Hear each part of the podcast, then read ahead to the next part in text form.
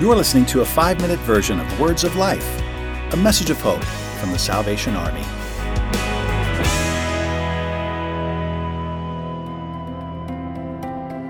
This is not a TV script.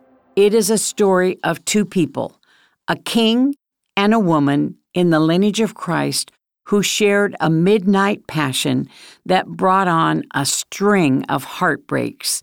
You'll find her story in 2 Samuel 11 and 12.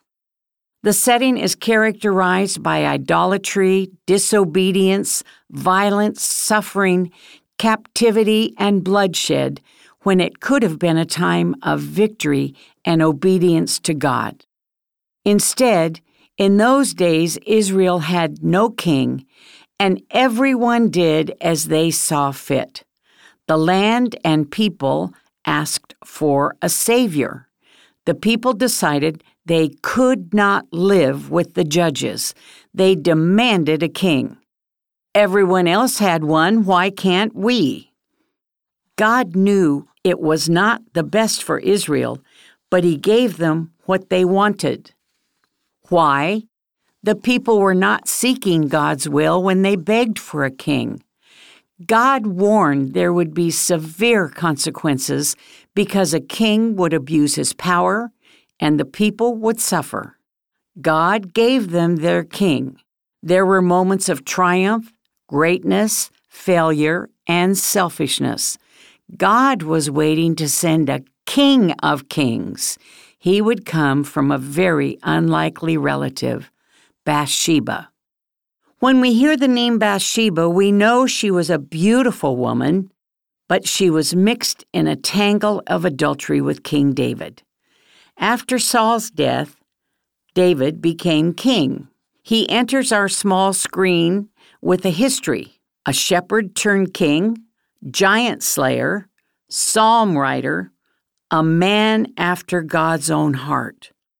So, what happened? This is a story about people being in the wrong place at the wrong time with the wrong person making wrong decisions. The season is spring.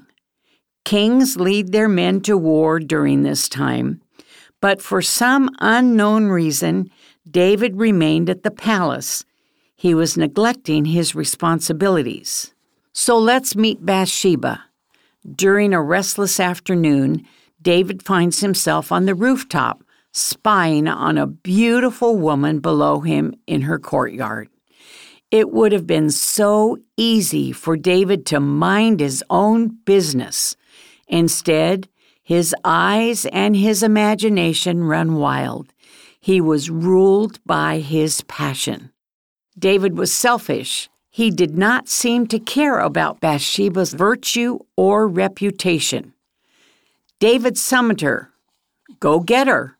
He was no longer thinking with his kingly head or his godly heart.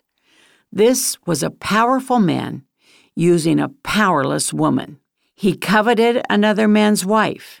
He sent, he took, he lay. David slept with her.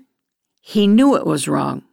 He acted on feeling and impulse rather than thinking. If he had thought about this, he might have seen the cost was so much greater than he wanted to pay.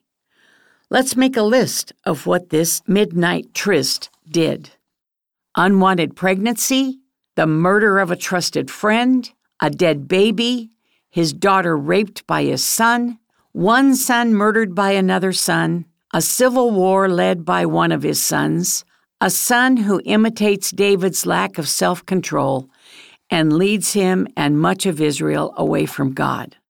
He should have repented. Instead, he hid his sin.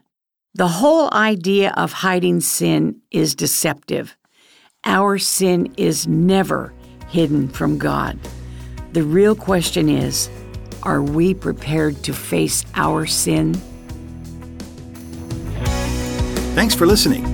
To hear the full version of this week's episode, subscribe to Words of Life on your favorite podcast store or visit SalvationArmySoundcast.org.